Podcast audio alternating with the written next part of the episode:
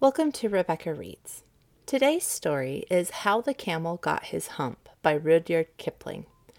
This is another one of the Just So stories. This collection of stories is one of Kipling's most famous works. The first three stories, How the Whale Got His Throat, How the Camel Got His Hump, and How the Rhinoceros Got His Skin, started out as bedtime stories for Kipling's daughter Josephine. He could not change any words or make any mistakes. He had to tell them just so, hence the name of the collection. Kipling even illustrated the book himself. All of the stories are a lot of fun to read over and over again. Don't forget to stay after the story for this week's poem. And now for How the Camel Got His Hump. In the beginning of years, when the world was so new and all, and the animals were just beginning to work for man, there was a camel and he lived in the middle of a howling desert because he did not want to work. And besides, he was a howler himself. So he ate sticks and thorns and tamarisks and milkweed and prickles, and most excruciating idle. And when anybody spoke to him, he said, humph, just humph, and no more. Presently the horse came to him on Monday morning, with a saddle on his back and a bit in his mouth, and said, Camel, oh camel, Come out and trot like the rest of us. Humph, said the camel, and the horse went away and told the man. Presently the dog came to him with a stick in his mouth and said, Camel, oh camel, come and fetch and carry like the rest of us. Humph, said the camel, and the dog went away and told the man. Presently the ox came to him with the yoke on his neck and said, Camel, oh camel, come and plough like the rest of us. Humph, said the camel, and the ox went away and told the man.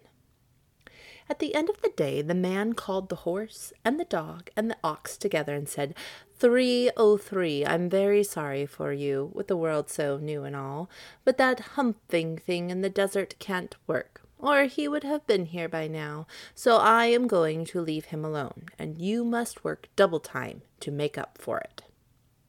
That made the three very angry, with the world so new and all, and they held a palaver, and an indaba, and a punchayet, and a powwow on the edge of the desert. And the camel came chewing on milkweed, most excruciating idle, and laughed at them. Then he said, Humph, and went away again. Presently there came along the jinn in charge of all deserts, rolling in a cloud of dust. Jinns always travel that way, because it is magic and he stopped to palaver and powwow with the three. Jinn of all deserts, said the horse, is it right for any one to be idle with the world so new and all? Certainly not, said the Jinn. Well, said the horse, there's a thing in the middle of your howling desert. He's a howler himself, with a long neck and long legs, and he hasn't done a stroke of work since Monday morning. He won't trot. Phew, said the Jinn, whistling. That's my camel for all the gold in Arabia. What does he say about it? He says humph, said the dog, and he won't fetch and carry. Does he say anything else? Only humph, and he won't plough, said the ox. Very good, said the Jinn. I'll humph him if you will kindly wait a minute. The Jinn rolled himself up in his dust cloak and took a bearing across the desert, and found the camel most excruciatingly idle, looking at his own reflection in a pool of water. My long and bubbling friend, said the Jinn, what's this I hear of you doing no work with the world so new and all? Humph, said the camel. The Jinn sat down with his chin in his hand and began to think a great magic, while the camel looked at his own reflection in the pool of water.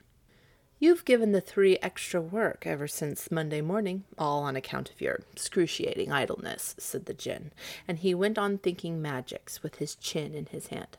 Humph, said the camel. I shouldn't say that again if I were you, said the Jinn. You might say it once too often. Bubbles, I want you to work. And the camel said, Humph, again. But no sooner had he said it than he saw his back, that he was so proud of, puffing up and puffing up into a great big lolloping humph. Do you see that? said the Jinn. That's your very own hump that you've brought upon your own very own self by not working. Today is Thursday, and you've done no work since Monday, when the work began. Now you are going to work.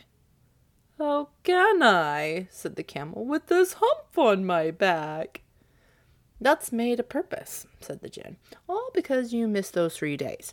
You will be able to work now for three days without eating because you can live on your hump, and don't you ever say I never did anything for you. Come out of the desert and go to the three and behave. Hump yourself.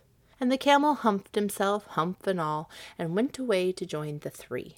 And from that day to this, the camel always wears a hump. We call it a hump now, not to hurt his feelings. But he has never caught up with the three days that he missed at the beginning of the world, and he has never yet learned how to behave. Thank you for listening to How the Camel Got His Hump. How did the camel's refusal to work affect those around him? What was the consequence of his humping? Do you sometimes say humph when someone asks you to work? Today's poem is the poem that appears after this story in the Just So stories. It reads The camel's hump is an ugly lump, which well you may see at the zoo, but uglier yet is the hump we get from having too little to do. Kiddies and grown ups too oo oo, we haven't enough to do oo oo.